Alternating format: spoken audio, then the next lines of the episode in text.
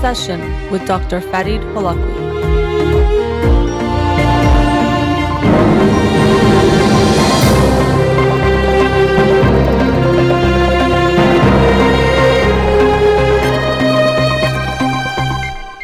Good afternoon. Welcome to In Session. I'm your host, Dr. Farid Holakwi, and I'll be with you for the next two hours here on Radio Hamra. Studio number to call in 310 441 510-555. Sorry, I was reading the wrong number. 310-441-0555. Um, you can also follow me on Twitter or Instagram or like my page on Facebook to get updates on the show or suggest topics or books for the program. And the shows are uploaded at the end of each week to my SoundCloud page and podcast on uh, Apple, iTunes, and Spotify. Again, our studio number 310-441-0555. So didn't do a show Monday because of the Martin Luther King Jr. holiday, so we'll do the summary of last week's book now. But the book of the week for this week is Why We Believe by Agustín Fuentes. Why We Believe, Evolution, and the Human Way of Being. I just uh, saw uh, something about this book, sounded very interesting, explaining why humans, you know, we talk about what we believe a lot of times, but he's a anthropologist, I believe, and looking at from an evolutionary perspective why we might believe. So I think that sounds pretty interesting. Look forward to reading that and sharing it with you on Monday's show. Book of the week for last week that I'll talk about today uh, is quite a, a, book that I'm so happy I read and will continue to read more of his work, Marcel Proust, uh, Swann's Way by Marcel Proust, which is the first of seven volumes or seven parts of In Search of Lost Time. So, in a way, it's considered all one novel, but it's essentially broken up into seven parts, and this was the first one, Swann's Way. And you've heard me talk about adding literature or fiction more to the books that I talk about on the show, both for myself, but of course to discuss on the program. And every time I do, I'm happy that I have done that, and this book was no different. Marcel Proust, I'd heard his name many times and knew he was known to be a very deep writer, and that's really what you experience reading, uh, for me at least, this book. Every time uh, I go throughout the week, I'm reading the books. Of course, I felt like I was jumping back into his mind, not just a world where you're jumping into a story, but really into his mind because the story is interesting and does capture you, but really you get more interested in the story because of how he describes the characters thinking, their feeling, what they're going through. And uh, there's so many moments where you're reading something, or for me, I would read something, I was like, oh, I, I never really thought about that, but that's so true. He makes so many um, explanations about what we go through as human beings in relationships, our feelings, family relationships, different things that you, um, in a way, at times I was like, he's actually one of the best psychologists I've ever read because what he's talking about is the human experience.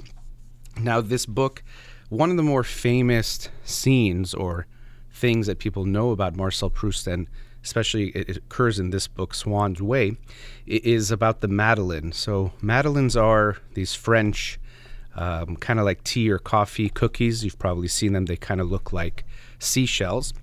And in the book, the narrator, who we in a way assume or I've read is supposed to be basically Marcel Proust in a way, but not directly as if this is an autobiography.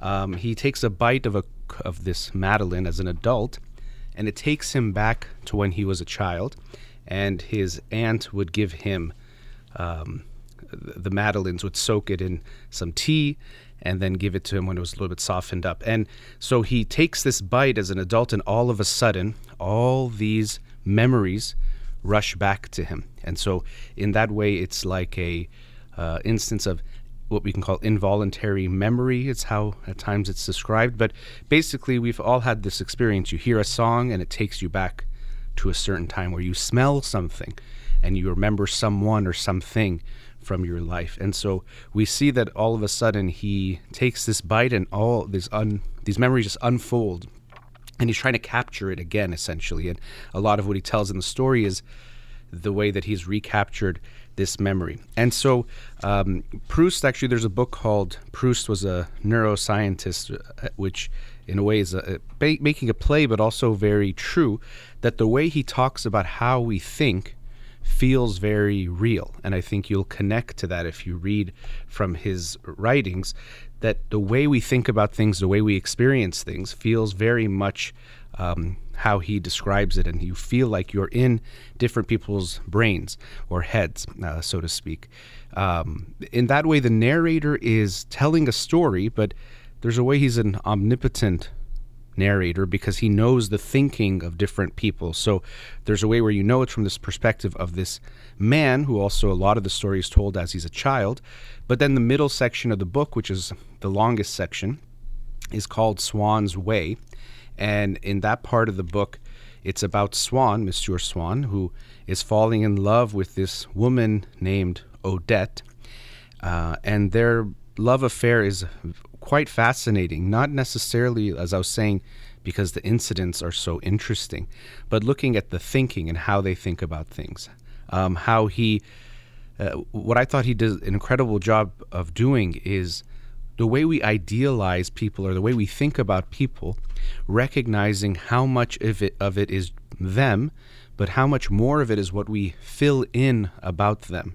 So when people meet someone, to date or, or to, for a relationship, we know that what we make of them in our mind is partially made up of who they are and what they've shown us, but also a lot of it is what we've made up in our own head.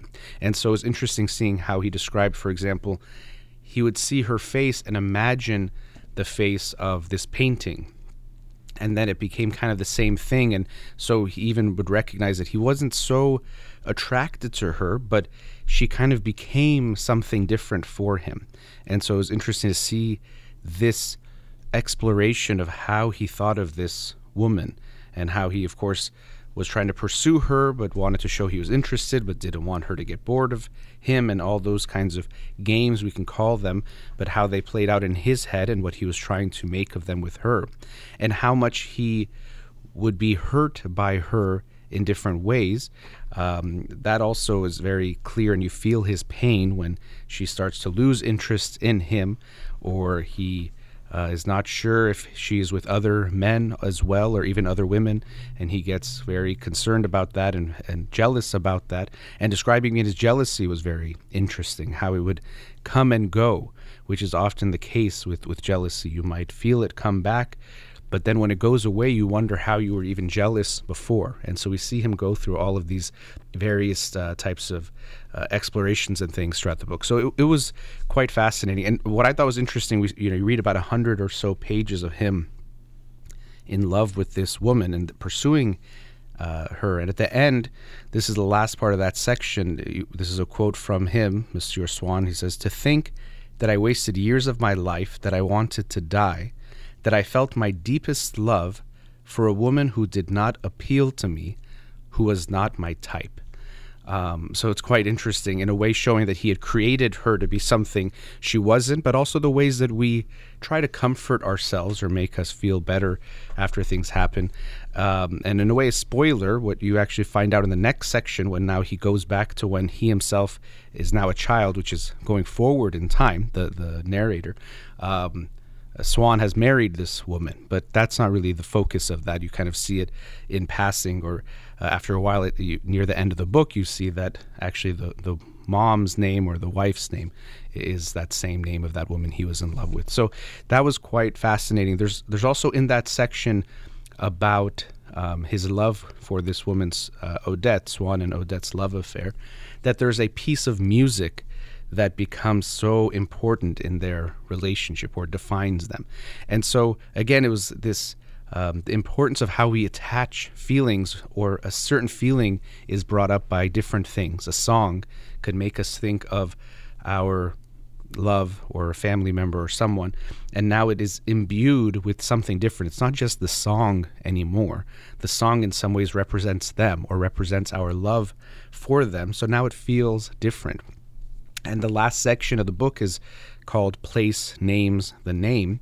Um, and also, you know, there's some talk in there about names and how they give things significance. And I always think that's interesting when you think of someone's name or uh, how a name um, gets significance. And since the book is uh, French and my cousin Pega had a, a, baby and they gave her a French name, Colette. Now, that name Colette to me, which if you said it to me a year ago, maybe I'd say it's a nice name. Now it has so much significance because it's attached and it is this baby, this you know little girl that I love very much. And so when I think of that name, I can't think of that word anymore without thinking of her. And so, in that sense, is a beautiful thing. But we experience this in life. You might meet someone, um, and I've talked about this before. If you see their, let's say, their name on your phone, at the beginning, maybe it doesn't feel like much. But once you start to feel closer to them or have more feelings, now that name even the way it appears on your phone will give you a feeling before you even see what they have said. Maybe butterflies or that anxious feeling or excited feeling. And then over time, it might turn into a more loving feeling, a strong, secure feeling. But then let's say if the relationship does not work out, now it might even bring up anger or pain or other feelings. And eventually, um, you might feel very heartbroken when you see that name, very sad, and a bunch of negative feelings. And then over time, that same name might lose that significance, and now you might not feel very much, which is interesting. So that same name goes through this whole uh, evolution from almost meaningless to having positive associations, good feelings, to having some maybe negative feelings, and then going back to not being very meaningful at all. So that's that's interesting too. Um, I highly recommend the book, and so I said it's a seven-part series, and I was contemplating will I read the whole book essentially or the whole series, and once I got to the end of the book, and I was so moved by it, I ordered the next five, so they'll come slowly, and then I'll probably read them um, not every week. I think it would be too much to read them back to back, even for the show and for myself. But um, I do want to continue reading the book because you, you, essentially are getting a philosophy of life from him, uh, from Marcel Proust. And I think that's true when you read any fiction. And we want to choose who we listen to wisely because uh, anyone can express their philosophy of life and we might be affected by it. But we do want to be aware of who we are listening to. And from my experience in reading this book, I found him to be someone that I did want to hear more from and learn more from in understanding some of his mindset or view about life, about relationships, relationships, about love, um, even about time. Uh, the book is about in, in, search of lost time, and he wanted to Marcel Proust to have an impact on people. And the way, the book is about not wasting time or how we reclaim time. Um, and even at the end of the book, we see him trying to remember how it felt to be in this same street or in this same area. And, and, it's so different. It's not the same. But he also says at the end of the book that really that place never in a way existed. And, and so it's interesting his uh, explorations on things like memory, where when we think of memory, we often think it's just a recreation of a, a real life event. But really, our memory is a creation in and of itself yes, it's in a way we can say it's based on a true story, like we see in movies sometimes, where it's not really exactly what happened or some snapshot of time, but it's going to be affected by our feelings and and different aspects of ourselves during that time, and also the ways we've remembered that event over time. Every time we retell a story, we are in some ways affecting that memory and it can change. And this is even really important in things like testimony, when people are giving eyewitness testimony or things like that, the ways that the police or the investigators are asking the questions can affect how the person will in the future remember that the same incident and it could actually in some ways affect um, what they remember and how they remember it but the book itself swann's way by marcel proust i, I highly recommend it. it it's like going into a deep dive into someone's brain i really felt each time i was going to read um, some pages from the book, and it was hard to read just a few pages because you would jump into this mindset, into this mind, and into this story. Um, so I'd usually try to read it in bigger chunks, but every time I did, I felt like I was um, going into a not just a different world or place, but into someone's mind. And I think uh, great literature comes when someone is able to convey the thoughts and feelings in their head as clearly as possible to you, the reader. And I, and I felt that was done beautifully in this book. So I hope you will read from Proust. This was Swann's Way by Marcel Proust. Let's go to a commercial break. Studio number 310 441 0555. We'll be right back. Welcome back. Studio number 310 441 0555. Let's go to a caller. Hello, Hello. Dr. Holakli. Yes, hi. Hi, how are you? Thanks for taking my call. My pleasure. Thanks for calling. Thank you. It's my pleasure. Uh, Dr. Holakli, I have a question about my divorce. Okay. I was married while I was 23, and uh, after four months, I got divorced because my partner he was addicting to gambling and to alcohol, and he was cheating on me. So uh, I got my divorce. I got separated, and it took about a year to get my divorce. And right now I'm 34, and I met a couple guys, but the guys whom I'm meeting, the Persian, and as you know, based on our culture, divorce is not acceptable.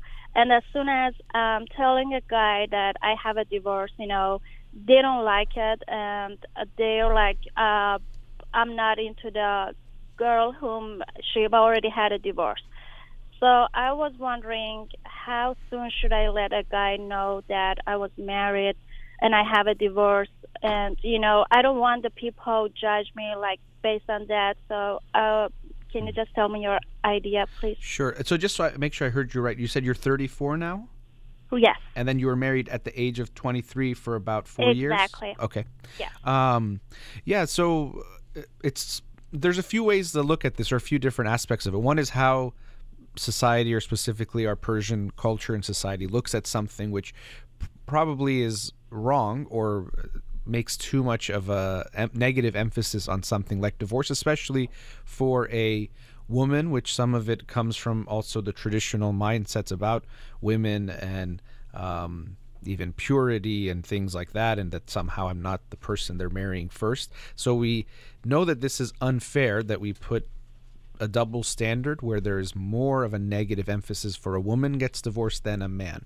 There's negative for both, but um, that's there. And so I would want that to change, but of course, you can't just change that reality if that's how it is. Uh, Right. That's something we have to, you know, unfortunately accept, and we can continue to change it over time. But in your um, experience right now, you have to be aware of that possibility. Now, that being said, it doesn't mean everyone is going to see it as negatively as everyone else. Um, some people will be less affected by that. The more traditional they are, they might be more affected by it, but it's something that's there. Now, your question of when should you bring it up? Um, yes, exactly. yeah. Right now, I'm actually dating a guy, Okay. and uh, well, I'm scared because as soon as I tell someone, you know, the majority of them they don't like it, and they're not gonna keep dating. So I was wondering, maybe after four times, uh, I have to let them know, maybe you know, because I'm pretty much sure that they like me, like the, my personality, but they just don't like the divorce, and you know, it's not acceptable for their families. So yeah. the guy that I'm dating right now, it's been about uh, six months that we're dating, but mostly it was talking over the phone, and we just met four times. And I don't want to hide that, you know, because finally I have to bring it up, but I'm just scared. Like, how soon should I let him know? Unless I have to know if he's serious about marriage, or you know, even though if, if it's just going for like friendship or not even uh, a serious date, still I have to let him know or not. Well, just so I understand, you said you've been talking for six months? Yes. I mean, so my first thought is in six months, it, it should have already been shared with him. Um, I, I can understand you're afraid to tell them because of their judgment, but we have to be aware that when we're meeting someone and wanting to get to know them, we want them to know the real us and know everything, and we're not going to, you know, in some way trick them into liking us and then reveal something feeling like it's too late now or they might feel like it's too late. So i can get that you don't like telling people because you've had this reaction from it seems like several men. Um, but i think it's something to let them know sooner than later because there's a few things. One is there's lying, which is definitely wrong. So if someone asks you, you know, let's say if they ask you if you've been married and you say no, I would say that's very wrong. The other thing is hiding something that you know might be significant. And that's in another way of dishonesty. So we might it might not be exactly lying, but in a way it is lying. If we know something, let's say if you found out this guy you're talking to had four kids, but he didn't tell you for six months, you'd probably be like, Whoa, that's that's a big deal. Now, I wouldn't say being married is the same as having a few kids, but if you know it's significant and you're holding it back, it, it has the same element of dishonesty to it. So I think it's important to let them know. Um, first of all, you said maybe it's not a. Um, he might not want something serious. relationship. So Well- I was like, Yeah. uh, what's the point to let him know? You know, unless I realize that I'm serious about this guy, or to realize that how serious he is about me. Maybe that's the time that I have to let him know. Uh, I, I was confused. Well, I'm, I'm trying to also understand what's happening here. If you've been talking for six months, but there's no conversation about if it's serious or what's going on here. Like, what what's how are you getting to know him? What is your plan with this? I'm, I'm assuming it's long distance. If you're saying you only saw each other four times after six months. Uh, Yes. Well, actually, I know him through online dating apps. Yeah. and uh, well, uh, since he is in a field like in a major of education and the field of the job opportunity that I'm uh, going to earn it, so I was really interested into him, and I really didn't think that he maybe liked me, but. I I mean, I wasn't serious about him, even though I did really like him the first time that I met him but since I realized that he has feeling about me, so I think that I'm scared, and I wasn't sure yet that is this the time that I have to let him know, or maybe if he's serious and he asks me that I have to be his girlfriend. Well, so what I I also hear you're saying is you're afraid to lose him, which Exactly. but but we can't let that fear make the decision for us of what we do I, I understand you don't want to lose him and so you're thinking well what if i tell him and i lose him but do you really have him if you aren't able to be your whole self or share everything about yourself with him so you The don't really have is- him either yes Sorry. The problem is actually the you know what, doctor? I'm studying uh, um, data science. okay So he's in the field of the PhD of uh, computer science, and he's working for a very great tech company. And he really helps me in my education, and he can help me for like the job opportunity. And he likes me. We have a great friendship. So I was trying to keep it. I didn't want to mess it up with a relationship, like a serious relationship. So that's why that I was like, I'm happy with what I have right now, and uh, because my priority is right now my education and my job, so I wasn't that much serious about a serious relationship. But since I feel that he has feeling, and you know, I don't want to make him mad, or you know, I don't want to mess it up. So I was like, I cannot play with him. So still, I'm scared, and I'm thinking that should I just, you know, keep it like as a friendship, or if I really like him, I'm not sure. I probably might lose him if I tell him. Well, in a way, it seems like you want to have everything and not lose anything, but you really can't do that. And right now, it might feel like in this moment it's working, but it can last like this forever. Unless either he's just going to be a friend, friend, like not romantic relationship, or you want to pursue something where you could lose some things. Yeah, if you uh, it doesn't work out or you break up, you might lose his professional um, type of guidance or ways that he can help you too. But it seems like you're trying to freeze everything in time and, and just have nothing change, but it's really not possible. So you're going to have to go forward in some way with him. I think being more clear, if you realize, you know what, I think he's a good. Um, professional and you know for my education he can be helpful and i just want to keep it there you can do that but i think you're afraid of losing everything uh, and also the way you talk about him and maybe what you experienced in your previous relationship i'm wondering what you look for in a partner as far as what you think you deserve or what you think they see in you that maybe you're not giving yourself that sense that you deserve someone who's going to want to treat you well and, and be a good partner. And and if this person doesn't you'll find someone else. But it seems like you're coming from a place of uh, I, I won't be able to have another opportunity. Sometimes people talk about scarcity mindset where there isn't a lot of options or choices or things. And so you're just trying to hold on to everything. And that's a sense i get. You're trying to hold on to him as a friend a personal person but you don't want to lose this you don't want to lose that. So let's just see Right. if we can keep everything exactly how it is. But you know things don't happen uh, it's not in a vacuum or it's not frozen. It's going to keep getting, you know, your feelings for him will get more, or maybe his will. We don't really know. Um, exactly. and so I think it could be important to clarify. Have you guys has it has it turned into a sexual relationship? Yes. Okay, so you don't know if he's looking at this as a short term type of a thing. Uh, well, you know what, doctor? Uh, he doesn't like kids, and I like kids. Okay. So I was thinking maybe we won't go for like marriage because probably it just doesn't work. But I know that he has feeling and he likes me, and you know, uh, and I'm not sure that if I have like to change it for a serious relationship, you know, because I understand that after six months you have to clear your relationship.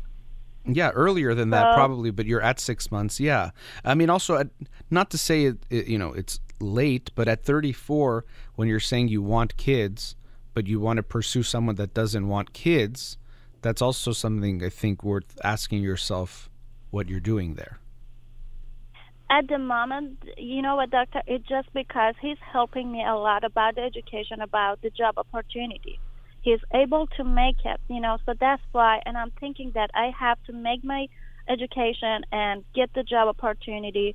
So that's my priority rather than my relationship. Okay, but then why would you turn it into a romantic or sexual relationship if you want it to be just professional, educational? Um, I didn't want to start it up, but it maybe I just messed it up. May well, I don't know, or maybe you thought that's what he wanted and you didn't want to lose him. I get Maybe the feeling, right, right. the feeling that you know you're giving in a lot of ways is afraid to lose more than what do I want to get. And, Exactly. and that makes us approach things very differently because afraid to lose means okay also don't do anything he doesn't like including don't tell him about my own past um, Right. and after six months of talking well maybe it was always maybe it was more in a professional way at some points but if someone doesn't know about your marriage they don't know you very well i mean you were married for uh, i think at least four years and it- took a long time so i don't think he knows you very well if he doesn't know about that Okay, does that make sense exactly. so Right. I think you know maybe even before the marriage, but there does seem to be a way if you're so afraid to lose something. Um, what actually ends up happening is we can create a self fulfilling prophecy where we do lose everything because if we try to keep everything kind of okay, we usually don't let anything actually become real, and that leads to everything falling apart. So you might not get anything, you might lose him in every way um, because you didn't want to really make a clear decision of what you want and tell him, you know, I think this is a good professional or friend relationship, but not romantic or sexual or whatever it might be, letting him know. Or you might go for it and try to have a romantic relationship, knowing you might lose those other things, but hopefully having faith that it's not that he's the only way you can make it in your field.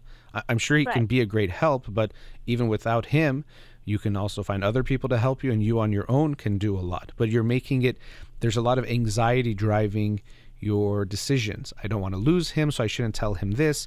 I don't want to, you know, do it on my own, so I can't push it this way. Uh, I want kids, but well, if he doesn't want kids, I don't want to lose him, so I should just stay here, and I, maybe my professional life won't keep going forward. So there seems to be the fear and anxiety driving your decisions more than what do you really want and getting what you want to be happy. It's more just not to lose something, rather going to what you want to actually get. Right. So basically, do you think that I have to let them know the first time that I'm meeting them? Not, I mean, possibly. I think the first time it can make sense. It depends on how serious you are with them and how long you've been talking. Let's say if you've talked to them, one or two days. Sometimes on, on you know online apps you meet, and I always recommend seeing each other in person. Everything is a little bit different with coronavirus, where seeing people can feel different. But I always think it's good to see each other quickly. So if it's a short meeting, you don't necessarily have to. But I think early on, it, it is important for them to know. Just like, well, let me ask you: Would you want to know if they were married? Of course. Okay, so it's the same kind of a thing, um, and, and to know and and look if someone can't be with you if you because you've been married before, then you're not going to they're not going to be the person for you. They're not going to be a partner for you if they can't accept that. So someone has to be open to accepting that. So it doesn't mean you have to say hi. The first thing you say is that I've been married before, but pretty early on they should know. Just like with kids, with this guy, for example, he's told you he doesn't want kids. That's important for you to know. Uh, and I would also say important for you to think about, well, what am I doing going forward pursuing someone who doesn't want kids? Uh, when I'm saying I do want kids. And then if you put time into this, you lose that time. And then you also, um, it takes time to recover from a breakup and to meet someone else. So are you giving up that opportunity? Again, from this fear of losing, you might actually lose the things that really matter to you if, if having a child is very important to you. Is, is that something you really want? No, you're right. You do want? No, what I meant is, is having a child something you really want? Uh, yes, I really want to have a kid one day. Yeah, and so what what happens is when we let anxiety make the decisions for us, a lot of times we try to prevent bad things from happening, but we actually lose the things we actually want. And so you could end up in a place where several years from now you're still in the same situation, and then you want to have a child, and then it becomes even harder to have a child and to meet someone then when, when you're you're older and want to have a kid. So. Um, uh, you know, I think be aware of how much the anxiety is driving the I'm afraid to lose this. And, and, even with him, it seems like you weren't sure what he wanted, so you didn't tell him from the beginning. I've been married before, let's say, and maybe even if he wasn't interested in that way, you could have pursued a professional friendship, and maybe you thought, well, he doesn't want that unless he thinks there might be something in it for him. Um, but I do feel like there's a lot of the decisions are coming from what you're afraid you can't get or won't get and what you might lose. So I hope you'll be more clear with him for yourself. Sure. It doesn't mean, you know, and being clear doesn't mean you get what you want. Being clear, sometimes you lose something, um, but then you end up getting something better later on, or at least you know what you're getting is what you actually want. So good luck with that. Uh-huh. Thank you so much. I really appreciate your time. Thank you. Nice talking to you. Have a good day. Yes, well, thank you. All bye right, bye bye. Okay, let's go to another commercial break. We'll be right back.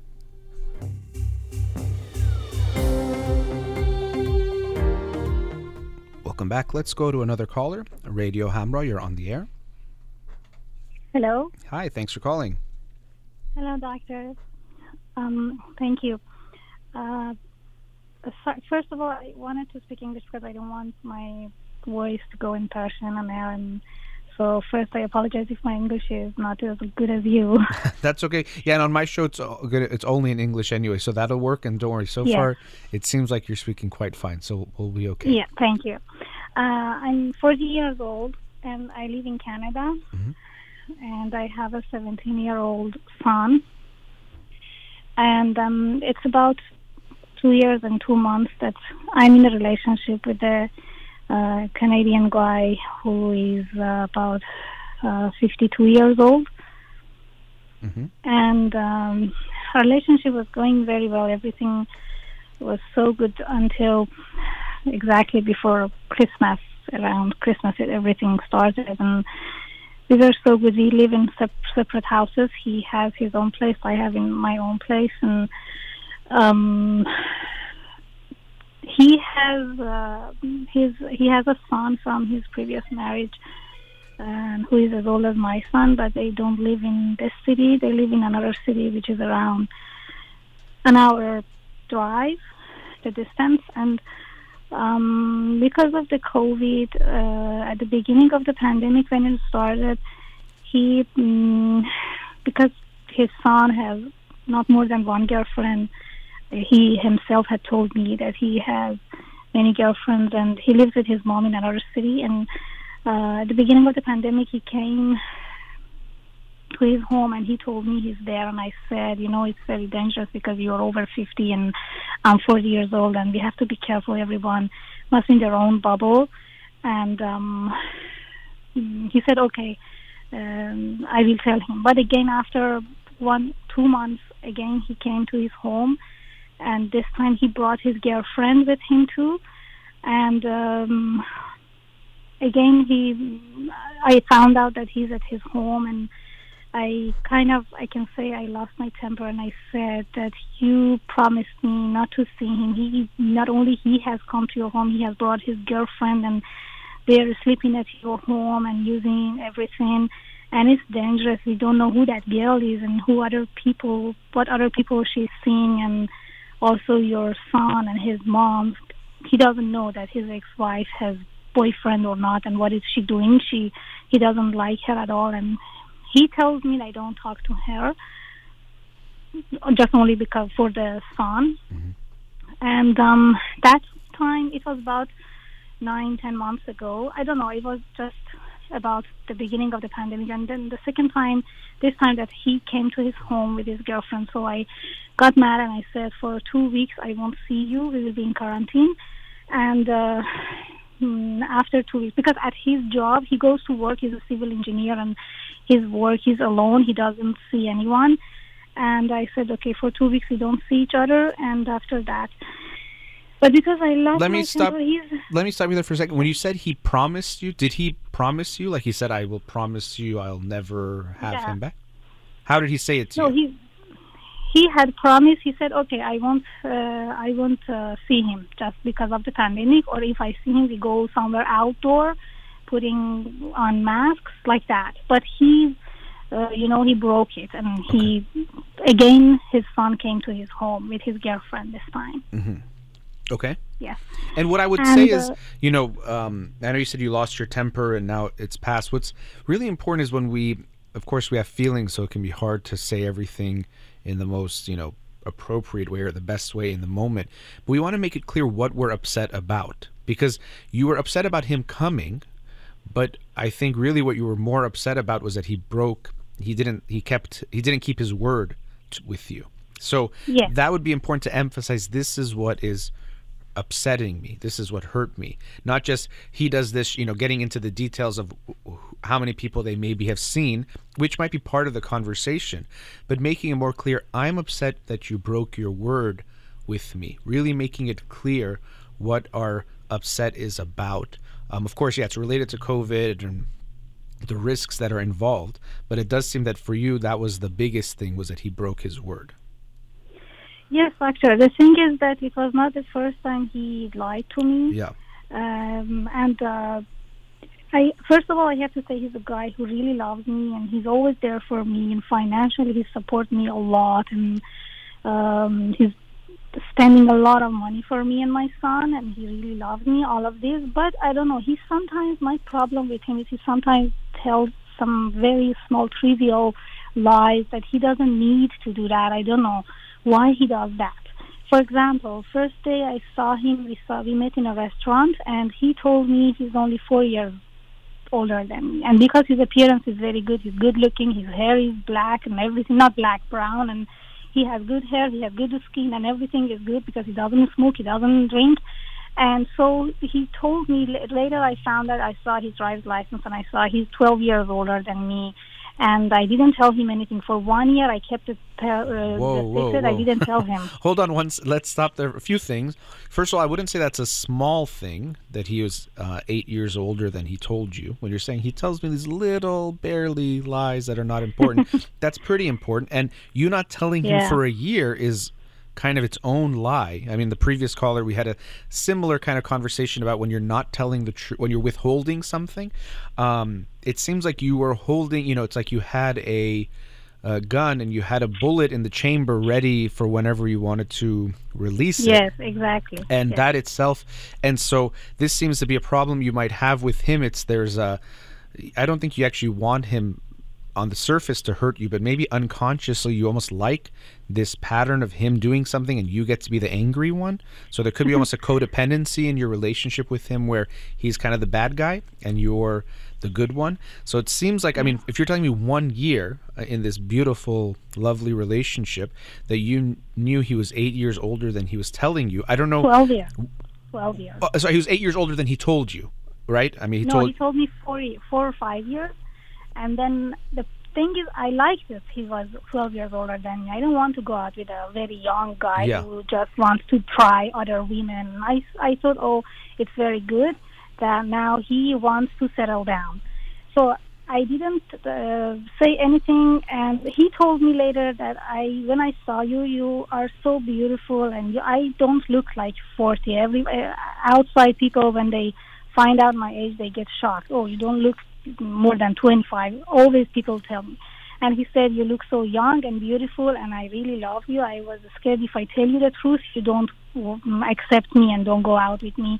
And I just, when I told you, I told him after a year because one night he told me I have to go to see two contractors that uh, tonight they have a flight. They are going back to uh, um, uh, Toronto, so I must uh, visit him. I must I must meet him, meet them in a restaurant. It's for a very important contract I want to make with them. And I believed, and that night he went and uh, he didn't call me at all because always we are in touch. And that night he kind of disappeared. He didn't answer his phone, and I couldn't find him. And later, um, in the morning around noon, he answered his phone, and um, I was kind of suspicious. And I said, "I have to know where you slept last night, where you were." And finally, uh, it came out that he told me we were in downtown with some friends in a restaurant and it was someone's birthday. And then I found out some girls or women came there to, were in the restaurant with them. And then he started saying, please forgive me because those people uh, drink a lot and I know you don't like drinking alcohol. So that's why I was just scared I didn't tell you. So his friend called me and uh, talked to me and said I was with him. He he hasn't cheated on you. He just uh, they were some people that he was afraid if you don't like them, and he didn't want you. But it was our boss whose birthday was, and we did, we couldn't say no to him. And that was the mm, second lie he told me. And uh, after talking to them and some things and he just begged me he almost cried well not didn't cry but almost and he had tears because i said i'm going to break up with you i don't want to be with someone who lies i never lie to you why do you lie and it's finished after that the, sec- the Well, it's not finished. It's not finished because you're still don't trust him. So Oh yeah, that was that time that I. T- he said, "No, I never lied to you. I mm, this is the first lie." I said, "Okay, you didn't. You never lied to me. So tell me, how old are you?" And again, he said the same lie about his age, but this time I think seven, eight years, something like that. He, but still, he didn't say. I said, "Tell me the year you were born," and uh, he was kind of. He was about to cry. He was driving, and he was so devastated. He didn't know what to do. And I said, he said mm, 1972, and I said, how about 1970, 1968? And he was shocked. And I said, it's a year, I know your age. I was waiting for you to see if you want to tell me the truth or not. But again, still you are looking in my eyes and tell me you're lying to me. And he again started begging me, please, I cannot live without you and things like that. And I forgave him, or I, as you say, it was not finished, but I because I really love him too. I tried to ignore it and forget about it and finish. After that, after a year, this is another lie that he. Uh, that was another lie he told me about his son, and uh, that uh, when I was leaving his home, I went to his home door and I said, "You lied to me," and um, we are not going to see each other for two weeks. After two weeks, I see you. And when I was leaving his home for the first time in our relationship, he swore. He said a bad word to me because he, I, I left him and I said I won't see you for two weeks. And he's a kind of guy. I in two years I never saw he loses him, he, he him losing his temper or using bad words. He never gets angry and he never laughs with a very loud voice. Always is a very sensible person, and it was the first time he did that. And I got so mad. I went home and I said, I ne- I never use a bad word. You know, I don't like impolite people. And uh, he said again. He started saying, apologizing and sorry. I didn't want to, but um, he's my son. I cannot tell him don't come to my home. What can I do? And I said, lots of parents are not seeing their kids he lives in another city, and not only him, he brought his girlfriend, and um, we didn't see each other for two weeks. After two weeks, everything again back to normal, and uh, after these, I don't know, nine months, something like that. This Christmas, about a month ago, again he lied to me that uh, this happened that um, one night on December 26th, he didn't came home at night again. And he has told he told me that he has a very giant uh, he, they have a giant uh, project in um, somewhere which is about an hour drive uh, in north of the province that we live. And it's a very cold place and he's he's there and he said uh, he had to sleep there that night. I said why were your why was your cell phone off? And he said there was no power to turn on my uh, phone. And i said in that cold weather freezing weather you slept somewhere that there was no power there we are living in Canada. We are not in Bangladesh yeah. or. Let me stop you there for a second, because we, are about to go to commercial break anyway. But yeah, uh, you know the pattern you're sharing, as I said, it's almost like in some way you want him to be lying to you. I know that sounds strange, but there's something about this pattern that it, it's like he's it's happening over and over again. And I don't know, but and you might not like to hear this, but it's more than likely these three or four times you, you know that he yeah. lied to you. He lied to you more than that. I mean, yeah. I, I, don't think you've caught him. You, you know, I, am sure you're good at what you're doing, but you're probably not batting 100% as far as every time he's lying, you're catching him. And so there seems to be something that he always has. Well, I couldn't tell this person, my son, I couldn't, I couldn't tell the boss or whatever the reason is. And somehow lying to you is, is an acceptable um, solution. But uh, we'll continue after the break. Of course, you can finish this story. But there does seem to be some cycle here that you have with him where he lies or he does something wrong and then you punish him and then things are back to normal and then then it happens again. So yeah. we'll put you on hold. Let's talk some more after the break, okay? Thank you. Yeah, I really don't know what to do. Yeah, we'll we'll talk some more. Okay. okay, we'll be right back.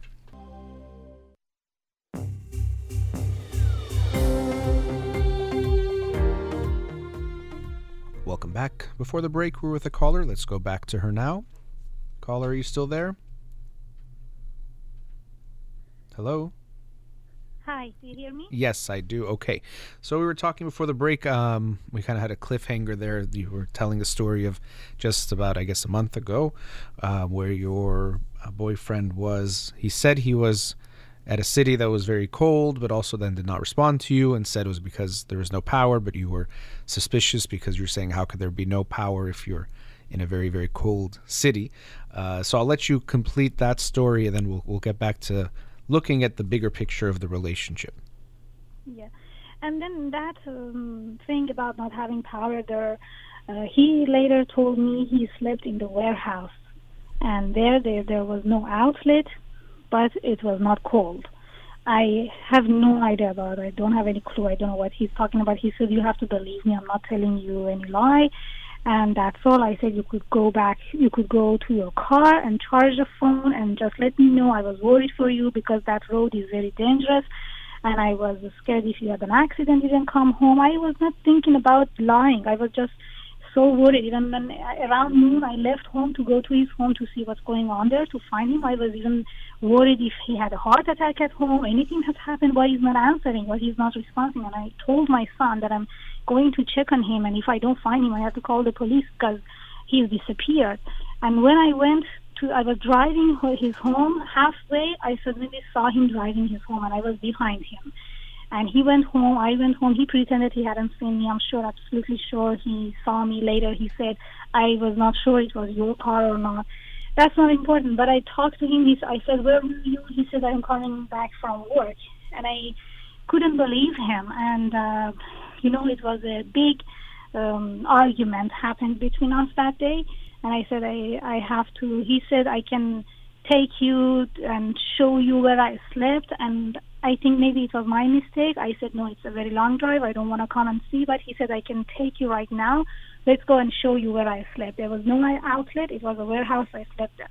The thing is, doctor, one thing I have to, I forgot to tell you that he um, really loved me. Know that. And when he met me, he I I think during these two years he really put himself in a lot of financial things to make my life better. For example, he changed my car. He bought a very expensive car for me, and he's paying for lots of stuff for my son's school, for my rent, everything. Not I didn't. I never asked him. He he always said, "I love you so much. I don't want to. I don't want you to have any pressure. I want you to be relaxed and things like that." So gradually, he did everything himself. And he says, because I have to pay all these payments, I have gone through a very big contract and I'm working hard. Even on Saturdays, I work. I just want to make sure that everything is okay. Because his son goes to a private school too, and his ex-wife is so demanding, always asks for thousands and thousands of money from him, and he has to pay for them, for us, for himself. And he has a very expensive car, so his car payment, my payments, and everything he says, these are all the things. And one other thing is that once in a while, he used to do some testosterone shots himself. And then I changed our family doctors. I found a very good family doctor, and about some months ago. And uh, this family doctor, about two months ago, told him to stop every shoot. And after that, after a month, your blood becomes clean. I will give you a blood test, and then I will tell you how much testosterone you need and what other stuff. So don't use any supplements, anything. And he did it about two months ago. And she had to ask him after a month. He goes to her and um, check do this, this checkup. But because of the very big contract that he's he's doing and when a lot of work that he's doing, he didn't go there. So I am just thinking maybe it's because of the lack of testosterone because he hasn't gone there yet. And the thing is, after that day on 26th of December, that he, I don't know where he slept, and all the uh, big arguments that we had, I left his home. I cried and I left. I said, no, I'm sure you have been, you are cheating and you have done something. You are not. And I said, give me your phone. He gave me his phone, and I went through his phone number. I couldn't, I didn't see any, for example, any woman's number, any messages. I went to his text messages with his son, and I saw his son was written in one of the text messages. He had he had uh, written, "Dad, I had a very good day with you," and it was about two days before. So I read the message and I asked him, "When did you last see your son?" And he again said, "Months ago. I haven't seen him." It was months ago. I said, it's months, many. Yes, you told me not to see him, so I'm not seeing him anymore. And I said, Are you sure you haven't seen him? It's months that you haven't seen your son? And he said, Yeah, I haven't seen him for months. I said, Two days ago, he has written, Dad, I had a good day with you. And he, again, he just, he was freaking out. So quickly he called his son. He said, "Yes, I was with him only for two days because two days ago I just went out with him. It was his birthday. I wanted to give his birthday gift to him, and I wanted to see him. And I found out that his son uh, and um, his mom, they were somewhere that he, so close to the place that he's telling me he's working there with a giant contract that he has made. So I was so confused. I couldn't understand. I said, "Oh my God, is this about two, three weeks that he's going to that north of the province there, about one hour and a half drive?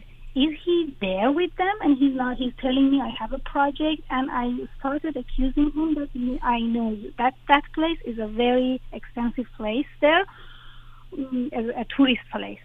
Yeah. and i said uh, i'm sure you're spending time with them. You have brought them there and you're spending the time. You tell me you go working there but you're spending and he started no you have to believe me. I just saw him for one day. I took him to a mall and uh, bought some stuff for him as his birthday gift and uh, I said no you're lying. So he called his son and put it on speaker and asked him uh, when did I see you last? And he said uh, two three days ago we went out together and uh, did we see each other after that? He said no. And then he hung up and I said did you see? I'm not lying to you. I, the only reason that I didn't tell you because you had told me I don't have to see him because of COVID so I didn't want to break his heart, and uh, I went out with him, and I didn't tell you. This is the only lie that I told you. You have to believe me. But yeah, I mean, I don't know. I mean, I'm I'm not sure if you. It's interesting hearing your when you talk about him. You know, you're saying you're confused. Sometimes I'm getting confused because you're prosecuting him and then you defend him. Like you say how bad he is, and then you say, you know, oh, he's paying because these for. are two aspects of him, Doctor. I- I, I- I understand. out at all. Yes, but I think you're not paying attention to what he's really. You know, even the things you're telling me. Well, he ha- does he have to have such an expensive car? You know, I, I don't know. These expenses don't really make sense. It's like he wants to make sure uh, everyone sees him a certain way. Um, but he doesn't really care the costs that other people are paying, like you're paying in this Exactly, relationship. yeah. But but you're kind of you justify. Well, he has to. Why does he have to? He shouldn't get you. You know, if he's saying, uh, you have to ask yourself: Is it worth? He gets me a more expensive car, but then might lie to me or become this kind of a, a person because of it, or he uses that as an excuse. And every time he lies, it seems like. You know, there, there seems to be a, a- some narcissism with him, the way you're describing him, that whenever he gets caught, then he becomes the victim. You know, uh, poor me, that I'm the one, who, you know, I had to lie to you because Yeah. everything is so difficult for me. Um, That's something uh, has a manipulative flavor to it, and you're accepting it because it seems like you're. Um, I think you're more. It's actually interesting. The book I was talking about today, Swann's Way. I was talking about the way we idealize. I feel like you're more in love with some idea of him than actually him. What does it mean, uh, idea of him? Can well, I mean, he's like this wonderful man, but he's lying to you in these big ways, and then every time he's lying, it, you know, and it, when what you're describing is like you're being, uh, I don't know what it's called in Canada, but kind of like an FBI agent, like you're following him, you're checking him. I mean, th- there's no trust in this relationship. You don't trust him right now if he says I have to go do something, or and then when he lies, it's always like, but I had to lie. That doesn't also show the remorse of you know what it was very wrong that I lied. It I didn't have to lie. That was my choice. So he he doesn't really take responsibility for his dishonesty, and you just accept it. It seems like you don't want to lose him, and like I said, there's something about this cycle. I don't know in your past relationships, uh, in your marriage, or you know something about this dynamic seems like it, it it's familiar to you or comfortable for you, even though it's driving you crazy. But there's something about this that seems like you're used to it. Okay, he's gonna lie, and I catch him.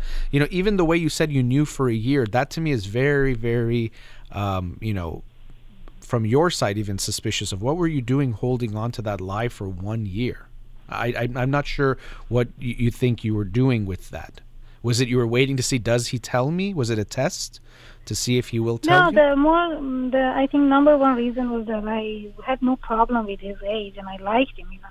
I know, but but see, okay, but then you have to be. But I know, but hold on.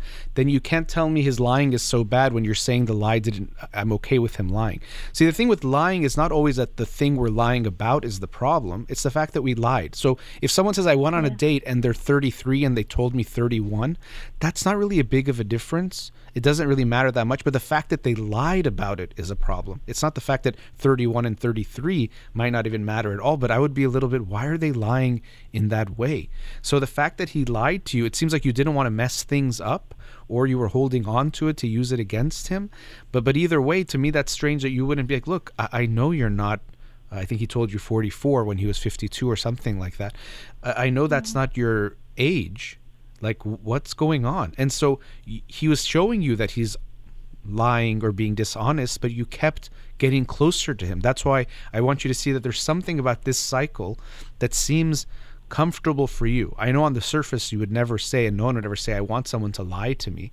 But there seems to be something here that you don't, you almost want to be confirmed that he's not trustworthy. Maybe that men are not trustworthy. Is there anything like that in your past about men, either your ex husband or let's say your father, being not trustworthy, no, not lying? At all. That the, the thing is, my father was so good and loyal to my mom, and he Mm-hmm. never did such things. And also, my ex-husband, he mm, was so dependent on his mom and sisters, and he was very impolite and rude, but not things like lying, some going out with a woman. Maybe because I never loved him, I didn't care. We had separate lives those days when Okay. I was in Iran, and then I divorced and came to Canada. Okay. So, th- but so I don't, I, yeah. I don't think I have some.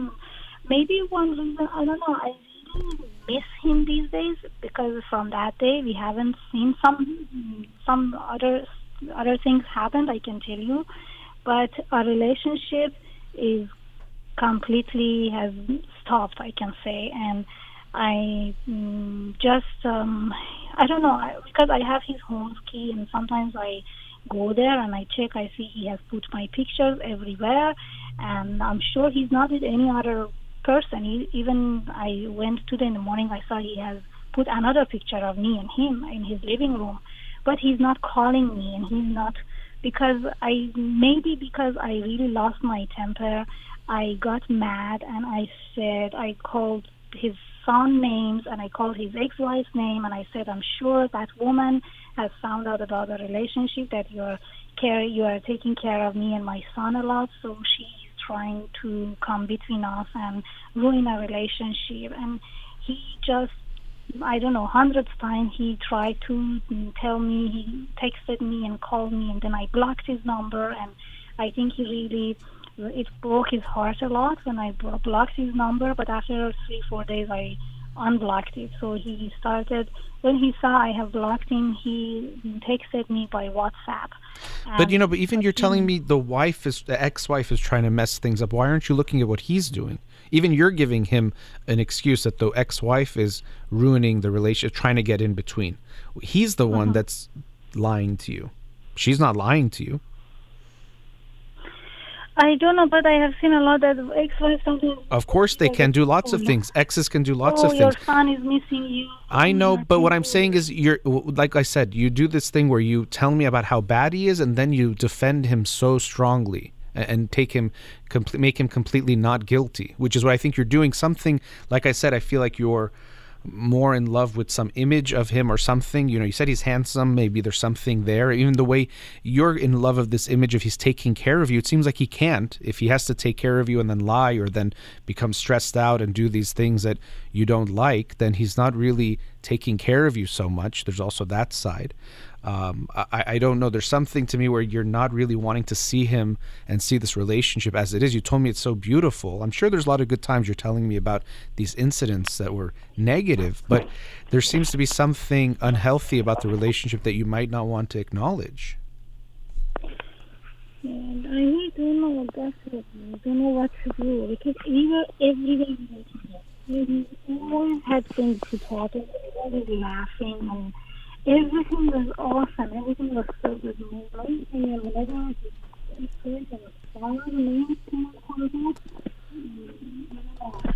and uh, the sound is coming. Your sound is not coming in okay. I don't know. Pardon? Not, your voice wasn't coming in okay. I wasn't sure if it was my headphones, but for about 15 seconds I couldn't hear you. Uh, I just I say I want to know if I am too sensitive about his. No, lying is not okay. Lying is not okay. I think you know that. It's not okay for him to lie. Does it? You know, you're buying into his story of I had to lie and the boss was going. Oh my gosh! The, no, just tell me the truth. And I think again, the yeah. age you didn't want to mess it up yourself. I know you're saying I like that he was older. Well, then tell him, hey, I actually like that you're older, but I don't like that you lied to me about your age, and that's going to affect mm-hmm. our trust, which it clearly has. Uh, you don't trust yeah. him, and I can understand that you don't trust him, but I think you're discounting that, and you're doing, you're blaming yourself now. I got too mad. I don't know what you said, and uh, obviously, if the words are bad words, we can't say them on the air anyway. But you got mad at him, but it's understandable you got mad. But if he's not taking telling you the truth seriously enough, you're not taking it seriously enough either. It should be non negotiable. Lying is not okay in a yeah. relationship several times about major things because I wanted to make sure, you know, I, I, get the feeling either he's a people pleaser or there's a narcissism there where either he wants everyone to like him or keep the peace like you're saying he's calm maybe there's some of that or he wants everyone to think he's so good and make sure everyone likes him. But either way he can put you last and that i well I, i'll lie to you if i have to to make sure everyone else still likes me or everything is okay. Now he does have a responsibility to his son that's his son. There's something definitely there. But even within that if he has to lie to you to meet those responsibilities there's a huge problem and I don't know how you are with him, but if you, you know, not to blame you for his lies at all, but we have to see when he tells us the truth, how do we respond to things? Are you reacting to certain things as well? Doesn't mean it's your fault, but to be aware of how you are reacting to him when he tells you something you don't like about his son or about something. But to me, these lies are, are very, very important. But you see how big they are. They hurt you, but I think you don't want to lose him, so you lie to yourself. It's interesting. We're talking about lying. You he lies to you, but then you lie to yourself that everything's okay. We moved on. We, you didn't move on. The trust is damaged from day one. The first time you met him, there was no trust. He he lied to you about his age. Uh, and it seems like that theme and that dynamic, unfortunately, is part of the foundation of your relationship. That the lying is mm-hmm. the problem. That you know this his excuses for lying. He's not taking responsibility. Crying, you know, even what you say, he cried about it. I don't really. I mean, that matters, but it doesn't really matter. Oh, I'm sorry I did this. I'm, you know, it makes it about him. I'm so sad about what's happening. I'm sad about the consequences. He's not sad about lying to you. He's only sad about the consequences, and that's a big mm-hmm. problem. Sad about what I did means I can't believe I lied to you. That is not okay. Oh, you might leave me. Oh, no, now I'm so sad that I lied. That's a problem. That shows that the lying is not being uh, looked at as the issue. The consequences are, oh, I'm going to jail now. Oh, I wish I didn't kill that person. Now I wish I didn't kill them. Okay, well, that's not actual remorse. That's just you don't want to face consequences. So uh, you have to be aware of these um, the lies, the trust is not there. It's not just you being too sensitive. It's actually, in some ways, not being sensitive enough to the things you were realizing were not okay from the beginning and listening to those things that it was not okay. Mm-hmm.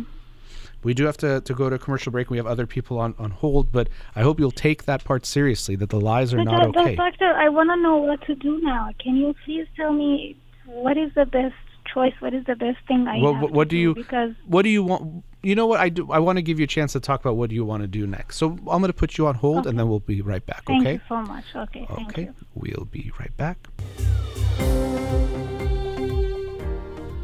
Welcome back. Before the break, we were with a caller. Let's go back to her now. Caller, are you still there? Yes, doctor. Okay. so you, you're you're asking what what do you want to do now? So tell me first what what do you want to do?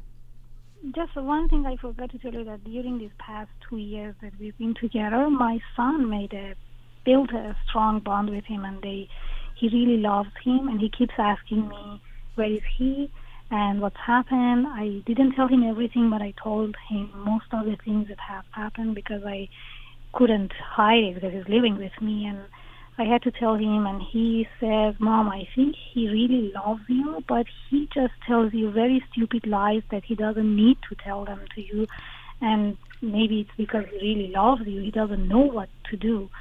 And now it's a, more than a week. Every day, he last week every day he told me I call you tomorrow. He didn't call, and then suddenly he texts me in WhatsApp, "Why don't you want to see me?" And I just answered. Every day you said I call you tomorrow, but you didn't call. Then now I am the one who doesn't want to talk to you, and um, I, really miss him a lot. I have his I just see lack of his presence in my life. My son likes him. He was always there for me every day, every hour, every minute we were together, just except the times he's at work. But now I really can don't know. I miss him a lot. Almost every day I cry when I remember our memories, and I whenever I go, I remember he always took me. He didn't let me drive. He always took me, and we had coffee and food together, and we did lots of stuff. And just I asked him uh, that night, two nights ago, he texted me, "Why don't you want to see me?" I am. I told you what I replied, and I said you were supposed to have a blood test at doctor, family doctor. Did you go? And he said, "Oh no, I forgot because I am too busy. I will call her." But now, and I, I will call her and talk to her. I have to go to a lab, I think, for a blood test, and I. It's two days again. He doesn't text, doesn't tell me anything, and I really don't know because I cannot imagine any other man in my life. I really love him. But I don't know. You say these lies are very important. Well- I call to see if maybe I am too sensitive, but you say no. Well, what do you th-. Well, here's the thing. You missing him or wanting to be with him right now to me is not indication that you necessarily should. It doesn't mean you shouldn't. You know, sometimes people break up with someone they say, "Oh, I still miss them after 2 weeks." Maybe that means we're supposed to be together. It's like, no, when you break up, you're tearing an attachment. It takes some time. So, having positive memories of him in and of itself is not enough. I'm not saying it doesn't matter, but people can be married 30 years and then find out the person had an affair. They have 30 years of positive memories too, but it doesn't mean they have to stay together because of that. Also, the way you're saying he takes care of you, that's nice, but there's a way it's almost like he's making you feel like you can't live without him or something, the way you talk about that, which I'm sure you can and you do. Um, but I, I'm not saying I, I, you have to make a decision for yourself, obviously, and how important it is to you is is how important it is. But I hear in your voice that you say it's important because it is important, but then I feel that you're afraid to lose him, so you find you like to Mm-hmm. buy into his excuses that you know what he is so busy. Or even right now with your son, that's nice, but I wouldn't say you have to stay with him because your son likes him or your son's assessment of the relationship. What you're feeling matters. You know, couples. I know he's not um, your son's father, but you know, couples sometimes will say, "Oh, we asked the kids. They said they don't want us to get a divorce." Well, kids are never, almost never, unless things are really bad, going to say, "I want my parents to get a divorce." So he likes having him around. That's nice. I'm not saying, and I'm not trying to paint out that this guy is a bad person. I'm just saying what I'm hearing in you is that you discount the lies. They're important to you, but then you discount them out of fear of losing him. And I wouldn't want you to do that. But you, you have to decide um, what you want to do. And I did tell you my concern that his responses to when he is caught lying is to make excuses and to somehow make himself the victim oh i had no choice this was happening you know there isn't a lot of remorse in it it doesn't seem like he thinks lying to you is wrong Yeah, do you think, for example, if I put conditions, if you, if I catch you red-handed one more time, if you tell me another lie, then I break up, or I tell him, I will, I don't know, any kind of punishment I put, or it doesn't work. well see that's that's the thing where you say even the word punishment um and that seems to be part of the relationship too of you you know you're trying to punish him i'm leaving for two weeks which of course is also quarantine but there was like a you're giving him time out um and so that that type of dynamic in a relationship is almost always going to be unhealthy where you're punishing him. It's not giving him consequences to punish him but you do have to ask him for what you want and it's not i'm going to catch you red-handed and then i'm going to punish you. It's that this is not okay. Do you care about my feelings? What do you care about me? Um, a- and he that's the part where i'm not getting when you have these conversations with him. Does he see how it's hurtful to you when he lies? He's just from you, what you've shared is that he's defending himself does he acknowledge that part of what you go through Yes, a lot. He said sorry many times, and I know I hurt you, but I didn't want to hurt to break my son's heart. But he said many, many times he apologized, and now he's I think kind of mad that I apologize a lot. But it seems that he don't want to forgive me. okay He and i told it to me already. Yeah and it seems like well because he has done it again and it, it keeps repeating Yes, yeah. I mean, so yeah, you know, he- so part of an apology is I'm not going to do it again. But if you do it again, you're not. You don't really feel like that apology is genuine. I don't think you have the sense that he's not going to lie to you soon. So, what do you think is your next step? What would you like to do? I called to ask you, doctor. I really mm-hmm. don't know. I, to my tendency is to be with him because I really miss him. But if everything go back to normal, I think again I always have this fear that he, even I have that he lies to me. So even I have put a condition that you have to put a tracker, and I have to track you and put it in my phone and always see where you go and what you do. And he was doing that, but it was a tracker that tracks both of us. And I said, I haven't done anything wrong to be tracked. You have to find a tracker that only tracks you. And um, he said, I have to look for it. We have to find another t- tracker that only tracks me because here. Uh, they have. Uh, it seems they have forbidden if someone wants to track. Uh, Okay, but I don't know what would be the problem if he tracks you. But okay, I, I, I don't know. But again, it's like punishment. You're trying to rebuild the trust. It's not about punishment. Um, I, I think it's okay, you know, if he's tracking you. Also, not that it, even itself, it's a problem. Though I think that you're tracking him. You have to ask yourself again, like you're an investigator. When we re- Yeah. rebuild trust, we do need to do some of these things at times, like you know, after uh, infidelity, if a couple decides to stay together, you de- do need to be over the top at the beginning with transparency. You can check my phone, you can check this, because you need to rebuild that trust. But the way you're talking about it, like you said, it's a punishment. It's not about Mm-hmm. rebuilding trust. That's why I said there's something, some anger here that you almost like to express it with him or have that over him in a way that maybe if he owes you, that could be part of this dynamic even from before. Well, he lied to be about his age. I can always hold that against him. So let me hold on to this until it might be in my favor to tell him something. So I do get the sense you're afraid to lose him. The, the last caller had a, some of that dynamic too. It seems you're more afraid to lose him, like you're talking about missing him, which is valuable and means something. But there does seem to be something missing in the relationship as far as the trust goes. And of course, right now you you can't imagine being with anyone else. That makes sense because you've been with him for a few years and you're still trying to figure out what to do with him. But that doesn't necessarily mean this is a uh, good relationship. If you want to talk to him about honesty and things, you can. I just think more than likely you're going to be very anxious with him. You're almost always afraid of losing him or that he's lying to you. The thing is, doctor, the most important thing that the only thing, in my opinion, to be honest with myself, I have to say that the most important thing that can cause me to break up with him if I find out he's with another woman. But I did a lot of investigations. Everything you th- you can imagine, I did, but I never I, I found but that's a any pro. I know, but see, you're giving me like as if that's a good thing. The fact that you're going through all these lengths, it shows how much you don't trust him.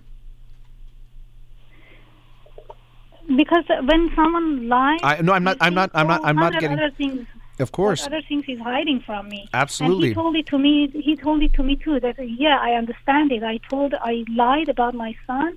Now you are thinking that how many other things I have lied, but I swear by God, I never ever lied anything. Just the only thing was about my son because you put a ban on it and you said you don't have to see him. And I was scared if I tell you, you lose your mind, you lose your temper, and the, it ruins our Christmas holidays and things like that. But it did, it did worse. So he says, I understand that because of one lie, you think I have. but there wasn't one. But there wasn't one lie. You've you. We've only talked for a little while, and you told me about a few lies. Yes, yeah. Uh, I mean, I, I just get the sense you don't trust him, and I understand. You know, I'm not accusing you of something like you're suspicious. But it seems like you don't trust him because he, from the beginning, wasn't telling you the truth about some things, and then lied about things about where he was. Um, and it's always like he has no choice. I did say before, I don't blame you at all for his lies, but being aware of, let's say he says, "I want to see my son." Before all of this, um, could he have a conversation with you? It would be important, but sometimes when the trust is broken, it's hard to build it back, and you might be in that situation with him. So I think you know, don't discount that feeling. Of course, you miss him. Don't. That's not uh, you know necessarily means it's the right relationship. You're always going to miss someone. If you don't miss someone after two years, I'd be actually very concerned about you, no matter what, even if the relationship was really bad. So you Um, think he will lie again? I'll ask you. I'll ask yourself that question. Well, maybe I'm deceiving myself. I don't know. I just. I, I think you're so lying to yourself. Yeah. I mean, I mean, I think I get it. You don't want to lose him. Um, you're saying he was taking care of you in all these ways, but this is always my issue with these things, where it's like there's some basics that if you don't have, it doesn't matter if someone buys you a hundred million dollar house, but if they want to lie to you, now, I mean, if you want, you can take that, but if they're lying to you, that basic, it doesn't mean the rest doesn't matter. If you don't have a foundation, you can't have a really nice penthouse it's floating in the air and then it collapses. So um, those things that he does for you, it's nice, but it doesn't to me doesn't mean much if someone doesn't want to give you the basics of a relationship, which is honesty, to have that trust. Um, So these, you think these are very important things that he hid? again, I would ask you, you if they were important to you. You know, when you're saying I'm going to his house and ch- you know, if it wasn't important, then you wouldn't care. Why did you go to? Why did you follow him? Why are you tracking him? You know, you're, you're telling yourself and you're telling me it's important. If you didn't care, then whatever. Okay, he lied about that, but clearly you do, and that's all I'm saying is you have to make a decision for yourself, but don't discount your feelings because of losing an attachment um, losing someone. I think I don't know if you built him up. You know, he said he's handsome and looks younger than his age, and he's driving a nice car. I mean, the way you're talking about him, there's this pompousness about him, like that you're uh, you know attracted to some image of him too, and he takes care of me. This this man, um, but there's also ways where he's not taking care of you that I hope you don't discount those things. Even when the first day these things these things happened about three weeks ago, he mm, sent some money to my Yeah, bank, and he also sent me a message that I will pay for the car forever, even if you don't talk to me That's fine. forever. That doesn't- that's not- my responsibility. I will always pay for that. Don't worry about that. Like Look- I just don't know what to do now. At the, look, at the end of the day, if that that it's your decision, but to me that doesn't mean very much. Doesn't mean. No, when it comes to t- honesty, like he's almost saying, I, I want to buy my lies. How much does it cost to lie? Okay, I can. I'll do it next time. yeah. Three thousand per lie. Okay, I can do that. So that, that's but don't you think? Sorry for interruption. Don't you think if this lie is just because of his son, is not that as important as if if, if he were with a woman? Definitely, I would have never talked to him. Well, I, I would hope. So. I mean, well, I guess everyone can make their own decision about all these things. You're what I'm telling you is when you tell me the story, you tell me I was very upset about something, but then quickly you tell me those feelings are not that important because you don't want to lose him. And so I'm just saying to me, make sure you don't lose sight of those feelings first. You still make a decision with all of that, but it seems like you're taking those feelings away because you don't want to lose him more than it's that really you want to be with him. You're more afraid Yeah, and to lose doctor, he said I will write uh, on a piece of paper for you, and I will sign it, and I will promise that I won't lie to you anymore. So you think these are not important? I cannot trust this. You can just- look. You can, if you want, you can give him another chance. I get the sense you will from how you're talking about it that you don't want to lose him. It, it's your choice. I'm just saying, don't lose sight of the things that are important for you. important. That and that's up to you to figure out how that how much you value those things. If you want to give him another chance, you can, but just be aware of when you're trying to track him and follow him and punish him. This is not part of a loving relationship. To punish our partner is Yeah, not. he himself told me that he, we have lost uh, trust, and this is not a good relationship. I know, but even when he says other. that, I know, but he's take he's blaming that on you. So that's another theme that seems like he blames you, and you take that on. Maybe I got mad at him. Maybe I got sensitive. You know, he's blaming you for the to blame you for the trust is really very very unfair. To say you're the reason we have trust issues. I lied to you about our age, my age on day one, and all these other things, but you're the one that that's the problem. There does seem to be some d- dynamics of blaming, uh, you know, the victim and himself becoming the victim of everything.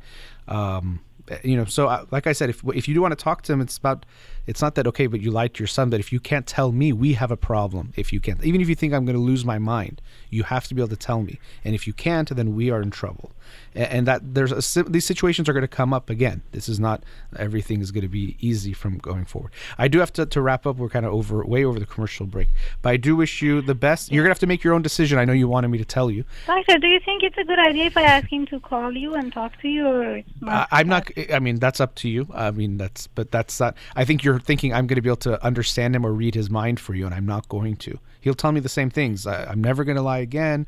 This is why it happened. You know, my son. I, I mean, Yeah. it- it's up to you. But I think you're looking for. There's no one's going to be able to tell you for sure what's going to happen. You have to make the best Yeah. decision from Yeah. your Okay. understanding. Wish you all the best. Thank you so much, Sure. Doctor. Have a good so day. Take care. Take Thank care. You. All right. Bye. Thank you. Bye. Thank you. Okay, let's go to another commercial break. We'll be right back. Welcome back. So, uh, to end the show, I did want to talk about today in the United States of America, a historic day, January 20th, the inauguration of President Joe Biden. And it has been a tumultuous well, maybe two weeks or maybe four years, long time uh, here in the United States. But today did mark a transition of power. We usually say peaceful transition of power, but with what happened two weeks ago, it's hard to call it peaceful with, with everything that we experienced. And with a few weeks now that have passed since there was the storming, the attack on the Capitol, it is becoming even more real and really heartbreaking to see what had happened um, and also seeing what's happening now and where we are, the current state of affairs in the United States. It, it is going to be a long road ahead to see how things will get better, but I am hopeful that they will. So I want to share a few thoughts about what is going on. Um, to begin with, today some people are very happy, maybe half or maybe a little bit more than half, depending on how you cut things, are happy about the inauguration of Joe Biden, but also a big percentage or, uh, is very unhappy about it. Um, and so we have to be mindful of the fact that if you feel like now your team won or your team is in power, that doesn't mean that all is well. First of all, doesn't mean everything's going to turn out like you even wanted. But at the end of the day, if we don't have everyone together, if we don't have some semblance of unity, we are going to be or continue to be in trouble. And it's uh, almost ironic that we are called the United States of America when right now we are so disunited. So what happened two weeks ago was a shame, was really bad, was horrible. And for people who are on the left, it's very easy to point and say, see, this is how bad the right is. And yes, it was a horrible thing, a very sad thing, but this doesn't mean that everyone, all let's say 70 million people that voted for Donald Trump, are in favor of this or would do that. So we have to be aware that that doesn't represent everyone. And I see this happening from both sides to find the craziest people, the most extreme people from the other side and say, see, look, this is what they are. This is what they all are, um, which is not true. And so in any group, you can find bad people. Um, if you look in any group of Democrats, Republicans, any religious group, any cultural group, any ethnic group, you can find some bad people. And if you point to them and say, see, this is what they are, um, you're going to be missing the bigger picture, which is there's a lot more to them than that, and that's not who everyone is in that party or in that uh, demographic or in that uh, voting bloc. So we want to make sure we don't lose sight of the fact that there's a lot of people that are unhappy that are reasonable people too. So if you are happy today, uh, I think also historic to have a female and a woman of color elected to be vice president. That was historic as well, and I think um, I, I, was happy about that. But even if you're just happy today that your quote unquote team is in power now, be aware that that's not going to be the solution. When we just try to overpower the people we don't like, we don't really get very far, whether it's within your country or within the world. Uh, you know, sometimes the American military mindset is just kill all your enemies and then you'll have peace, but this doesn't work. If you just try to overpower them and kill them, you first of all won't get rid of all of them and you'll create more enemies. We have to find a way to work together, to be together, to live together. And right now we are very polarized. Um, I am remembering four years ago when Donald Trump was elected, and I did a show the day after the election. I did share that I was not happy with him being elected not from a Republican Democrat type of a mindset, but more that even in his campaign and what he continued to show is his mindset is more about himself, but also bullying and talking bad about people um, to get to where he wanted to get. And to me, I was unhappy that we elected a bully to be president. Didn't matter Republican or Democrat.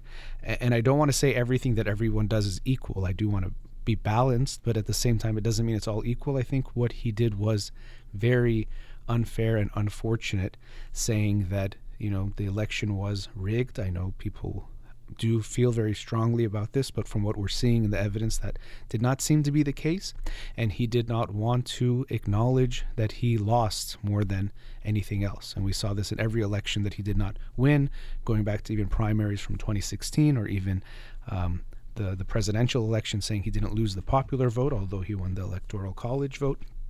And so um, I think what he did was horrible, and I think history will remember that. I don't know what's going to happen as far as impeachment and, and the hearings and what, what that what will happen then, but I do think history should remember that what he did was contribute to more of the disunity. I think both sides contribute to the disunity, but if I look at his presidency, I can't see anything that he really did to contribute to the unity of the country. It was very much about making sure he kept who he liked on his side.